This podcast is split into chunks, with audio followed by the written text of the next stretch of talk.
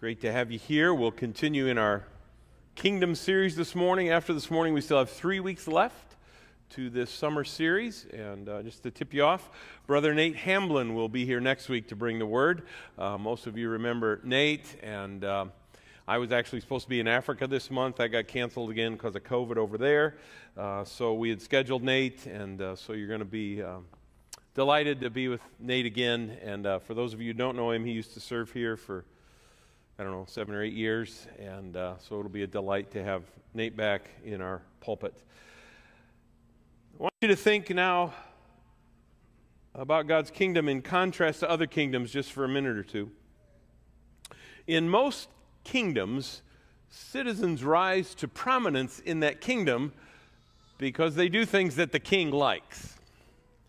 And so if a country's taken over by a new king, uh, those people near him will try to jockey for position and kind of snuggle up close to the king, doing things the king likes because they know he's sovereign over the kingdom. And so, if they make the king happy, the king will uh, protect them and keep them safe, and the king will give them many blessings, and the king, king may elevate them to a particular position of prominence or influence.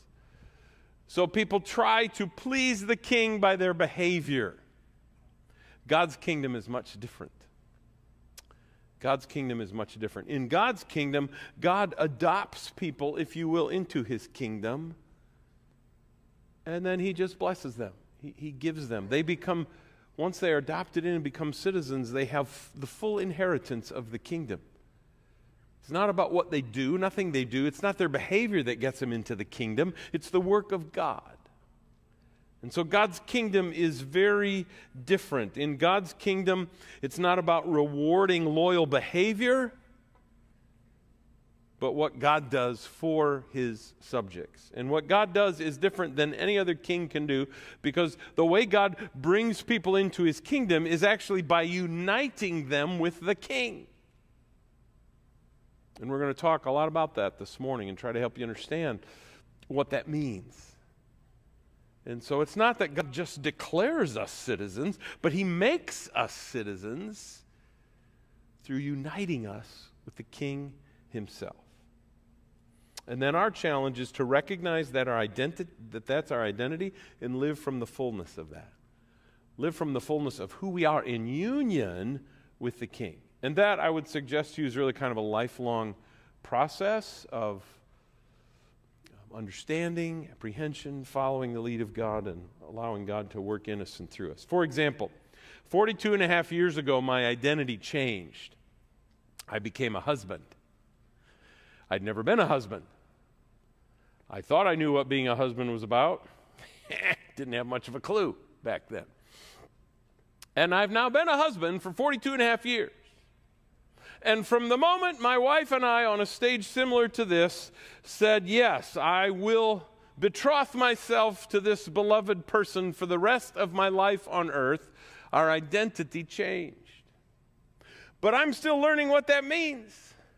I'm still learning the implications of that. I'm still growing in the delight of that. 42 and a half years later, you would have thought I'd figured it out by now. Ask my wife, I definitely haven't. All right?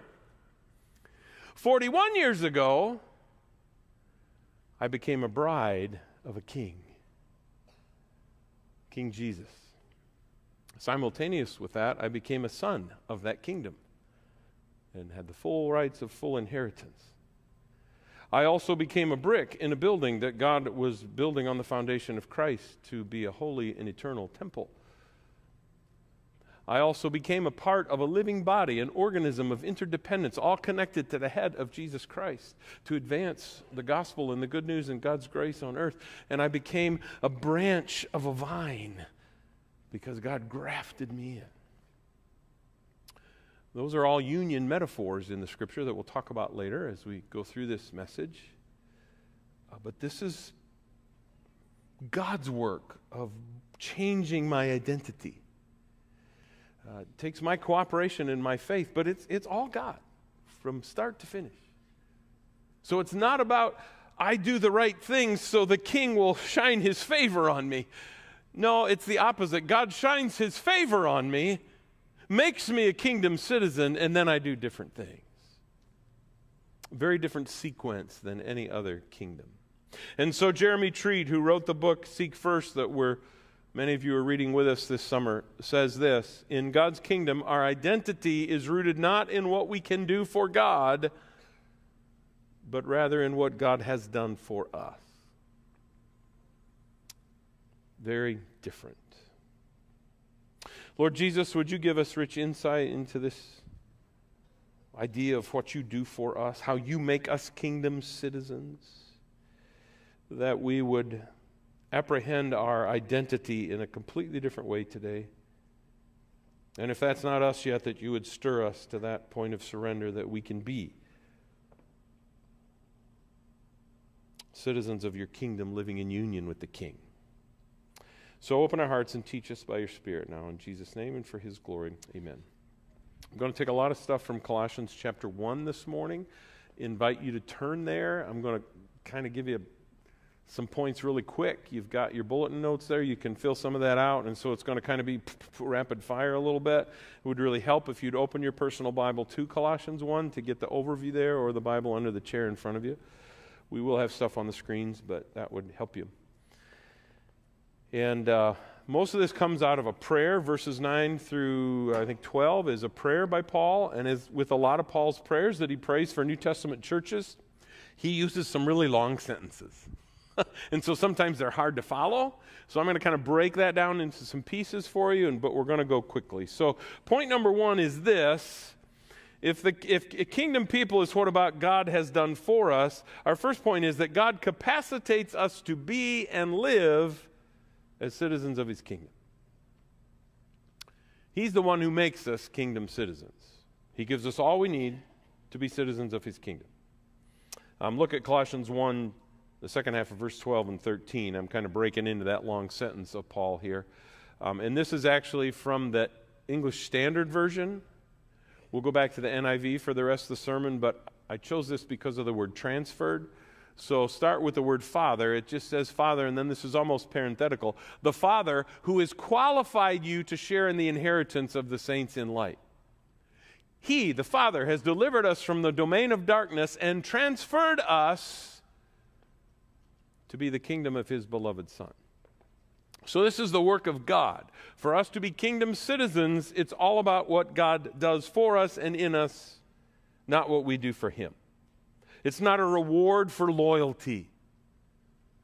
God extends grace, then we live differently. All right, I want to break this down into five things that Paul really prays for kingdom people or declares. And the first couple are declarations, come right out of this verse. Letter A is that God qualifies us to share in his kingdom. He qualifies us to do this. That comes out of verse 12 that we just saw. And then let me go, if, if you go to, oops, hang on here, I'm losing myself. If you go down to uh, verse 21 of this text uh, in chapter 1, let me read it for you. Once you were alienated from God and were enemies in your minds because of your evil behavior.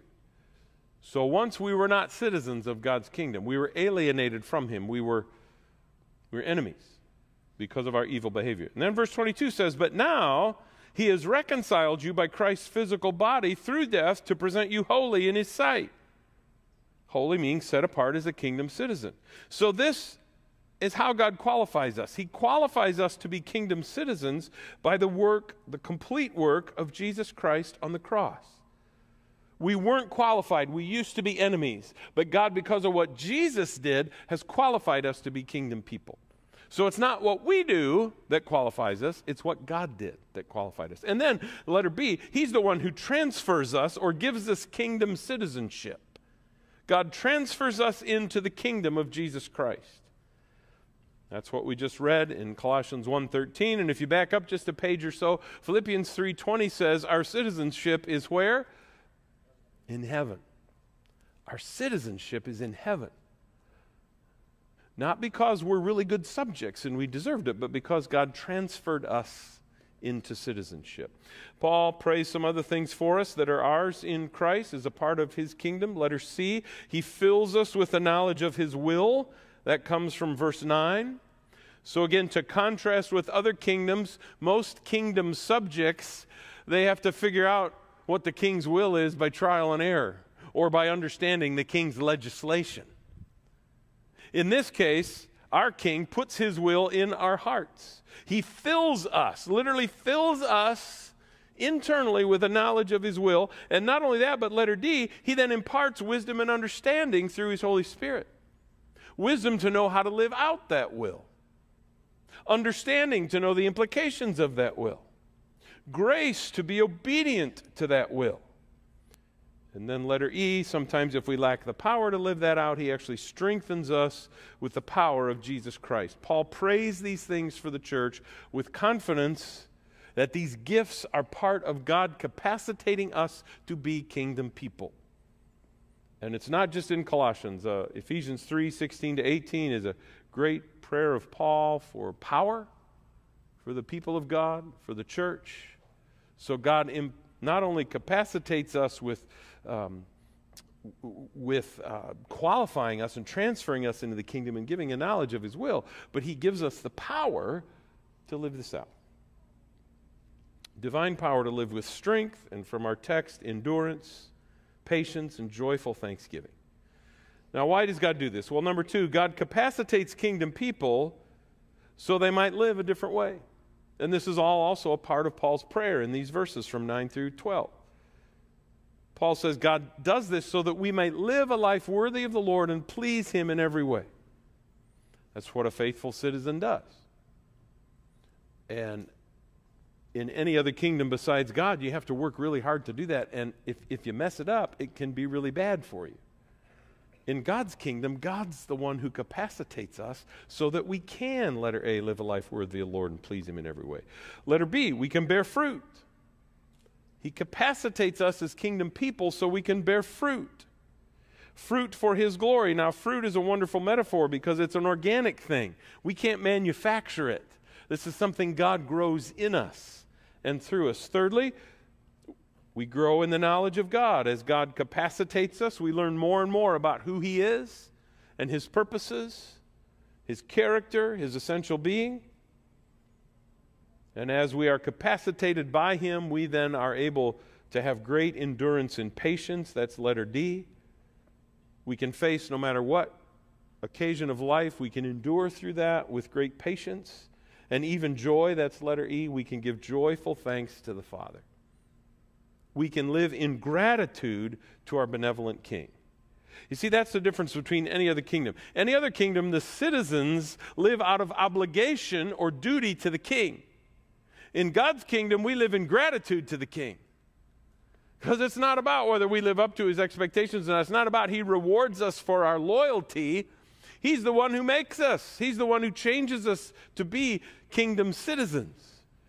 So we can simply live in gratitude for that. Now, with that comes some duty, of course, and we'll talk about that, but Paul is praying here that we would understand how God capacitates us that we could live in joyful gratitude. So, to summarize, God capacitates us with those five things and more. This is just what Paul is praying in this text, so that we can live in these five ways and other ways that are described throughout the New Testament. Now, we want to focus the rest of our time this morning on how. How in the world does this work? How does God do this? How does He capacitate us? How does He change us?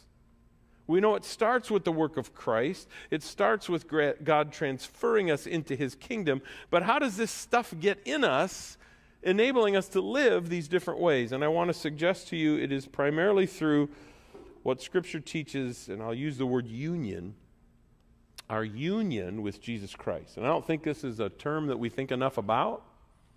It's a term I've been thinking a lot about the last six or seven years. And uh, I think this is how it works God capacitates me and you to be kingdom people by uniting us with the king.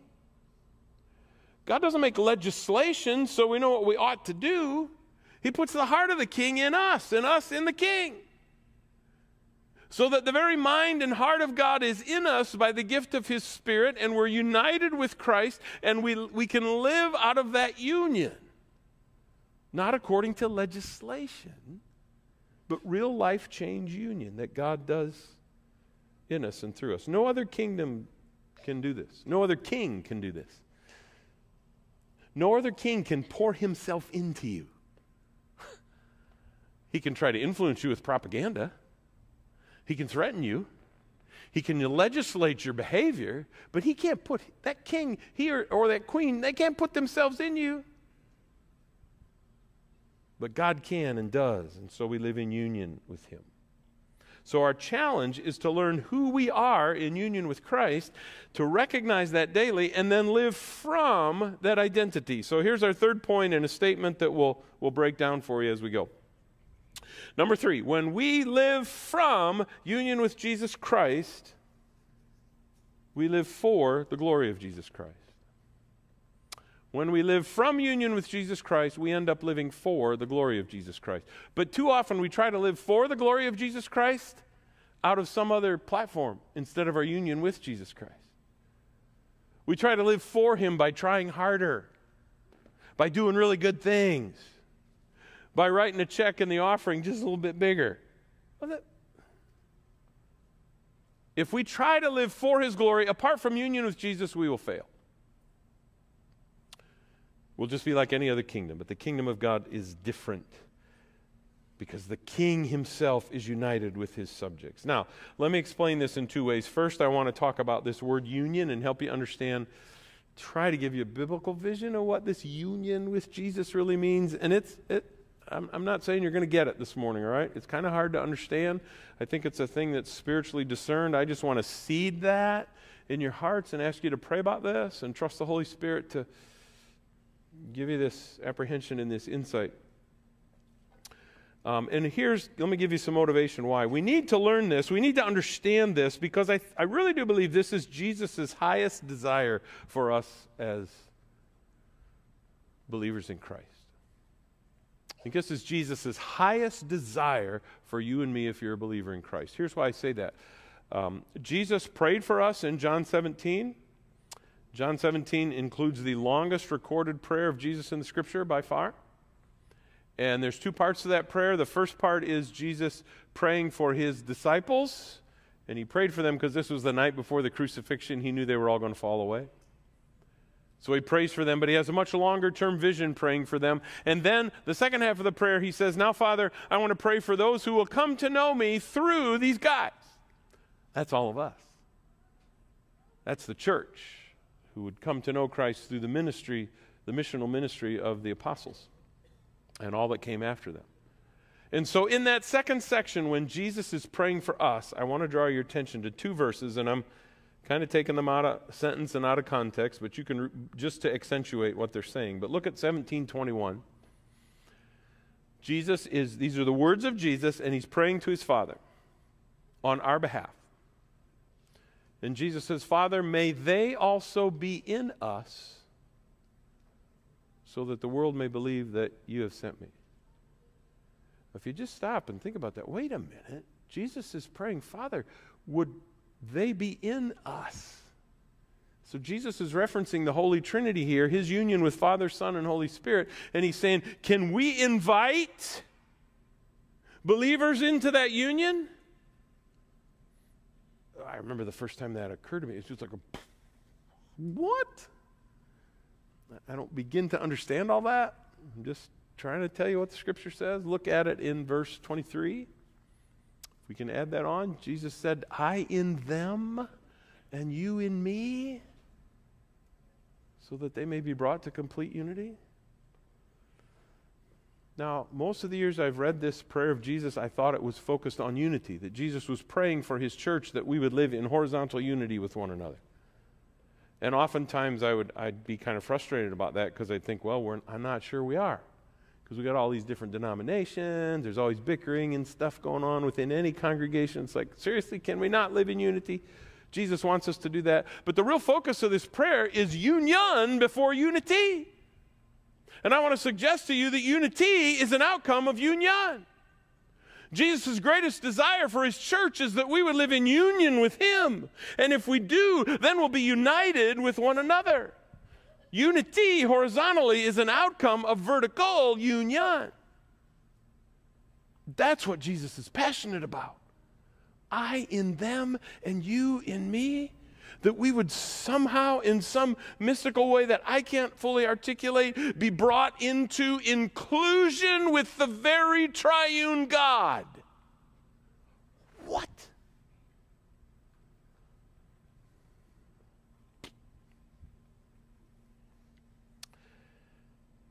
That's Jesus' desire for us. How does Scripture describe this union? Uh, there's a lot of verses, and I just want to give you two. Uh, give you two that are kind of indicative of, of all the scriptures on this. The first one is 2 Corinthians 5:17, one of my favorite verses. Therefore, if anyone is in Christ, he's a new creation. The old is gone, the new is here. Notice the phrase in Christ that speaks of our union. Therefore, if anyone is in Christ, is a different person. So, so, new creation, the language there, by the way, means for new creation, means literally a new species of being that never existed before. Now, I still hang on to some of my identity as Matt Boyers, but I'm a new person. I'm a new creation. Why? Because I'm in union with Jesus. So this is position. Some call this positional truth.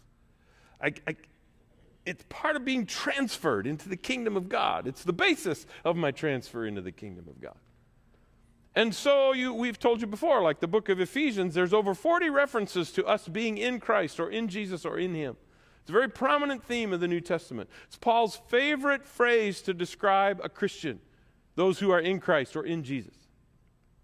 But that's not just that's not the completeness of our union, it's also Christ in us, Colossians 1:27.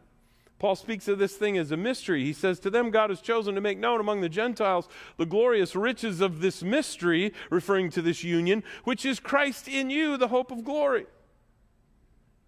So, really, two phrases that describe that teach our union with Jesus Christ. One is we are in Christ, and the other is Christ is in us.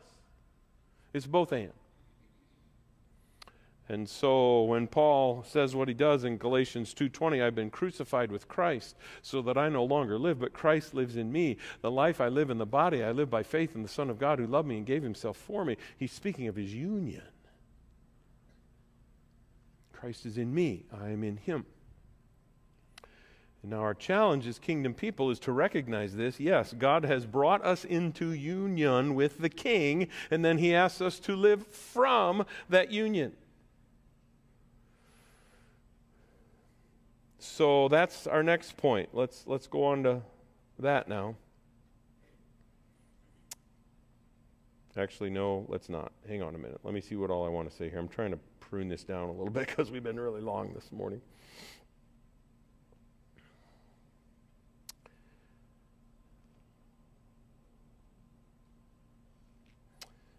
Yeah, let me move on to this idea of how, how now do we live from this union. If that's our union, and we study that and, we, and God gives us insight to that, how then do we live from it? Because that's our challenge. And the scripture gives us um, a metaphor that we studied a month or so ago, and we had a graphic about that. If, if you can put that graphic up there, of the body. This is one of the several metaphors the New Testament gives us to help us understand our union with Jesus. It's that we are members of one body, and so we graphically showed it this way with the crown on the head, meaning Jesus Christ is the head of the body. That's what 1 Corinthians teaches us in verse 12 and Ephesians and other places. And then we all are a part of that body. So we are brought into Christ, literally into this formation of this global, eternal body of believers and you can see we're all kinds of colors. We're male, we're female, we're kids, we're elderly, doesn't matter. We're, we're, we're, and that's our union with Jesus. We, the hand, is connected in unity to the foot because both are in union with the head. Union first, horizontal unity second. Now we're called to live from that, from who we are, from how the head of the body empowers us and resources us, as opposed to this guy outside of Jesus. See him? He's outside of Jesus, and he may be trying because he's close to Jesus, but he's not going to get it right because he's not united with the king. And too often we try to live for the glory of the king without being in union with the king. Let me give you another little graphic here. Hold, keep this one up here, but think of this is Jesus and this is you. And you come like this. Okay, I'm close to Jesus and we're in proximity and I love him and he loves me and he walks with me and he talks with me and he tells me I am his own and all those songs that we write about this relationship. And then I'm close enough to him, I can see how I ought to live. And so I see how I ought to love my spouse because Jesus tells me how to do that. And I see how I ought to raise my children. And I see how I ought to steward the money God gives me and how I ought to work in the workplace and how I should spend vacation money and what I should do on vacation and where we should go and how I should plan for my future. All this is exemplary from Jesus because I'm close to Him. I want to suggest to you that's not union, that's just proximity. And this guy's close to Jesus, close enough to see what Jesus is doing, see what his church is doing. But unless you are in union with Jesus, you're not, you're not going to get it right. Unless he fills you with the knowledge of his will and empowers you with understanding and power and strength to live it, you're going to fail.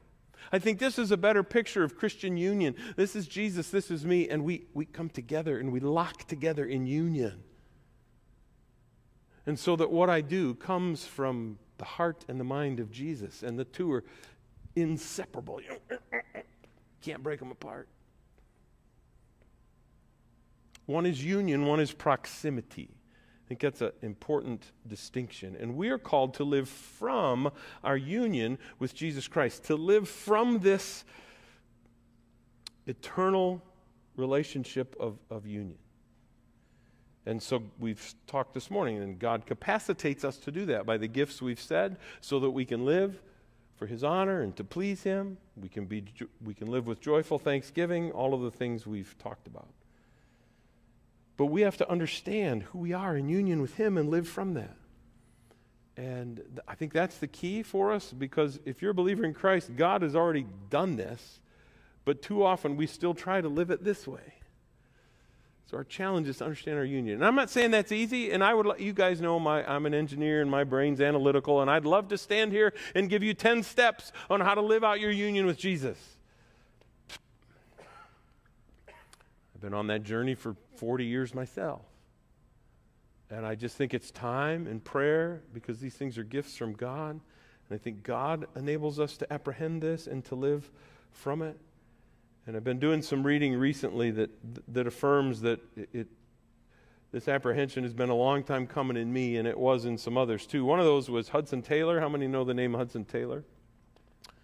Hudson Taylor was really the founder of the China Inland Mission back 150 ish years ago when uh, his heart was to take the gospel to China in the rural areas, not just the cities, but to go out where Christians hadn't been. And so I've always resonated with Hudson Taylor because I'm a rural guy in the rural space, and that's just my heart too. Um, and so Hudson Taylor did this through great suffering. And there's a biography called Hudson Taylor's Spiritual Secret that his son wrote about his life. And it's just interesting to read, you know, because we run off to Africa some and uh, get on a plane, you're there in a day and a half. You know, well, Hudson Taylor had to take a boat to China. it takes him like three months to get to China. And we think we struggle with COVID. By the time you get to China on a boat in the middle of the 1800s, you're sick with all kinds of stuff. So it probably takes you another six months to get yourself healthy. It's amazing stuff as you read in this man's biography. But he lived out of his union with Jesus, but he didn't fully apprehend it or apprehend the depth of it until way later in his life. I mean, he'd been at this for decades until he said this. And he, he, he writes this about the sweetest part of his union with Jesus. He said, The sweetest part is the rest. And by that he means rest in the soul. The rest which full identification with Christ brings. He said, I'm no longer anxious about anything. As I realize this, for he, I know, is able to carry out his will in me, and his will is mine. So, in other words, Hudson Taylor said, I finally was able to stop. I got to do this to please Jesus. I got to please this to earn favor with the king. And rather, like, wait a minute, I'm in union with the king. And as I rest in him, he will compel me to do things and to go places, and He will work His will through me. Not because I strive, but because I rest in Him. And I don't think you can rest in Jesus until you have some. Let me say it this way the more you apprehend this union thing, the more you can rest in, uh, in Jesus. And so, Taylor gives a, a, point of encouragement later in this biography. He says, If we set ourselves not to allow any pressure to rob us of communion with the Lord, we may live lives of hourly triumph. Mm. And this guy faced a lot of suffering. And he says, if we refuse to let any circumstance or any person or anything rob us of communion, and by the way, communion is the expression of our union, we can live lives of hourly triumph. Now, I want to quote another author, a little more contemporary. How many of you know the name Christy Nockels? Christian musicians, written some great stuff, sings some great stuff. Really, some deep lyrics that have come out of her ministry. And her husband, he's kind of producer writer as well. She's re- written a book recently, and she says this She says, Our enemy's fiercest strategy against us is keeping us consumed with living for God rather than living from God. Our enemy knows full well that when we live from God, it lifts the burden and the stress and the striving and restores us to the joy of knowing God and loving Him. Same thing Hudson Taylor said. If I understand my union, I can rest in that, and then I can live from a center of that rest and peace. I allow Jesus to live through me because I am in him and he is in me. It's a very different thing than striving to please the king. Church, we've been brought into a new kingdom.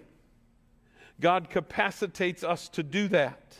Not to live like this, but to have even something greater, to live like this to live in eternal union with the King. And I love the biblical metaphors of this. And Paul says later in Colossians chapter 2, he says, Since then you've been rooted in Christ. Live from that union. And he, he brings up this, the metaphor of the vine and the branches that Jesus taught us in John 15. And I just want you to think about that a little minute for a minute here as we wrap up. It's a beautiful metaphor. And so you think of Christ, the vine, and we're t- the whole point of that text is that we would abide in him. That just means abide in our union, rest, continue in our union with Jesus. He's the vine, we're the branch. So think of Crossroads as this branch on lower left side of the vine. We're just one of many branches on that thing. And then there's all kinds of other branches. There's some branches in India. Only about 3.5% of India is Christian. But we know a lot of those brothers and sisters we support them. Uh, some of us have been there and we've, we've hugged them, we've seen them, we've, we've a- and we are united with them, not because we dress the same, because they dress funky weird over there. You understand what I'm saying to you? We're united with them not because we eat the same food, because their food, I, it lights me up. It dang near kills me. They eat hot stuff over there. We're united with them not because we speak the same language. They speak Telugu with a very funny way. And we're not, that's not what unites us. We're not united because we spend a lot of money and get on an airplane and hang out with them. We're united because we're connected to the same vine. Us here and them here. Our vertical union connects us eternally in unity as Indian Christians and American Christians. We have black brothers and sisters in this country. We are united with them, not because they're here, don't see many, but because they're connected to the same vine we are. And so we need to celebrate our diversity. And this is an opportunity we have as God's people and God's kingdom because no other kingdom is quite like this. Because the kingdom of our Lord Jesus Christ is made up of people from every nation, every tribe, every ethnicity, and we will be that way for eternity as the kingdom advances. And only the people of God's kingdom have opportunity to celebrate that. No other kingdom is diverse as we are. No other kingdom has Arabic peoples who are a part of it, and American peoples, and African peoples, and Hispanic peoples, and South American, and people from every tribe and nation. And we can be on mission together. We can lock arms in union with our Savior, with Jesus Christ, to reach those unchurched, those unsaved peoples in all tribes and places of this planet. Sorry, I'm, I, I said I was going to try to go faster. Well, I'm not. So I'm on a, I'm on a roll here. Sorry. Just remember who you are, church.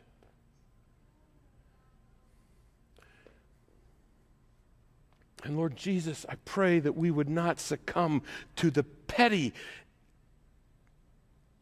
damaging racial divide in this country. Because we have opportunity to be a people of oneness and unity because we can share in union with Jesus Christ.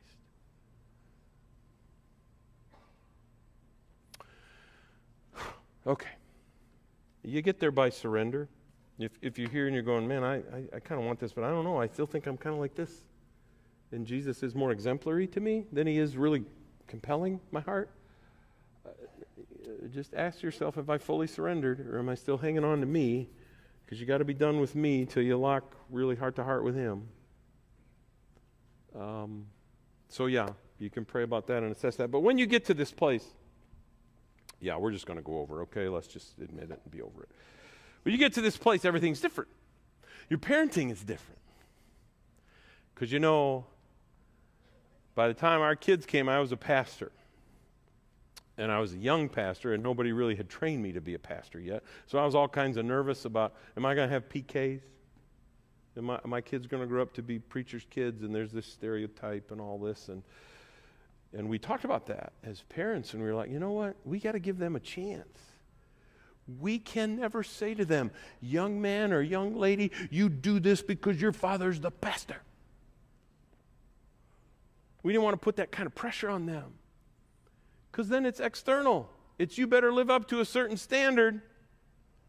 No, your parenting when you live out of union for Christ is, honey, what you did was, was kind of wrong. Let me help you understand that. Remember who we are in Jesus. Jesus puts his spirit in us. Jesus is growing his fruits in us. Remember what some of those are? And what you did is, is, is not living from that fullness, is not living from that love of Jesus or that grace that he puts in you. It was kind of a rebellious thing. Do you understand that, baby? You see the difference? Or when I live in union with Christ, my marriage is completely different. I'm still learning after 42 years how to love my wife. Are you kidding me? And if it was just a cognitive thing, I would have figured it out by now. I'm not brilliant, but I'm smart enough to figure that out. But there's still this lack between I know what I ought to do, the good I want to do, but I don't do. I know what I ought to do, the good I want. I need Jesus Christ to capacitate me. I need to live in union with Jesus. And from that, if I'm ever going to live my, love my wife as Christ loves his church, I got no shot unless I live for my union with Jesus. I can give some money to missions. I can give some money to people around here who need some stuff. And should I have done that? Because I kind of want this and that thing. No. When I live in union with Jesus Christ, it's His money. He's the one that put it in my hands. Jesus, what do you want me to do?